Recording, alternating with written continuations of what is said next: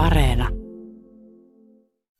Ykkösaamun blokkari, sisältöpäällikkö Heikki Valkama.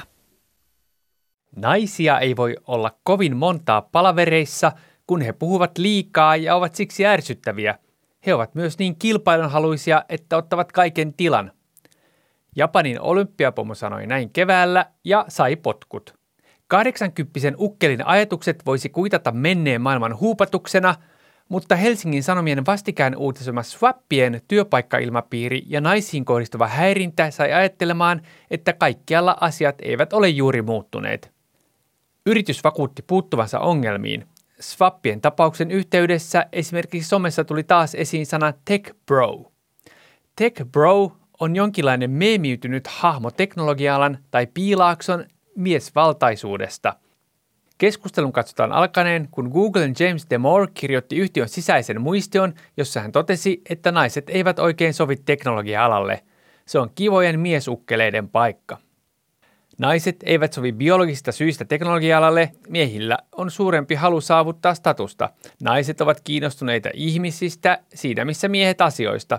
Koodaaminen taas sopii miehille, koska kyse on systeemistä, ei ihmisten kanssa hössöttämisestä. Demorin lista on kuin vuosisadan takaa.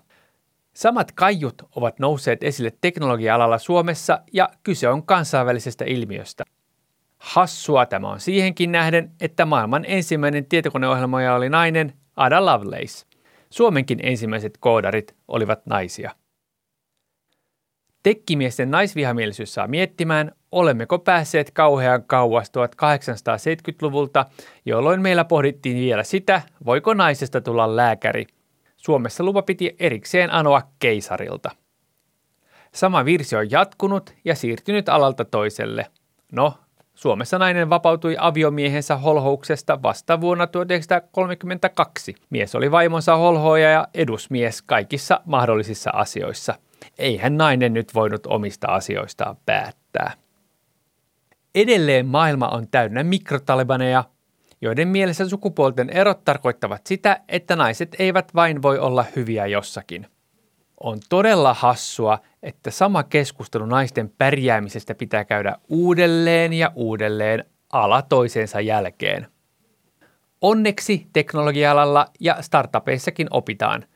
Esimerkiksi startup-tapahtuma Slashissa tulleet häirintätapaukset saivat tapahtuman järjestäjät katsomaan peiliin ja muuttamaan asioita. On tietenkin käsittämätöntä, että moista häirintää edes on, mutta olennaista on kuitenkin, että siihen puututaan ja se kitketään.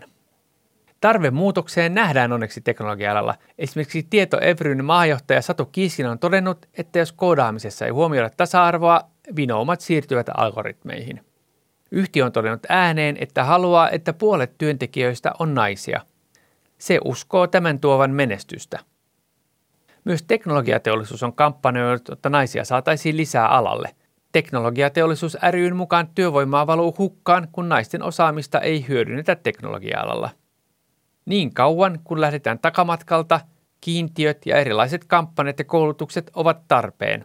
Toki teknologia-alallakin on tärkeää, että tech brot, tekkijävät katsovat peiliin. Urpoilu on urpoilua alalla kuin alalla. Ja todistetusti vähiten urpot yritykset pärjäävät parhaiten.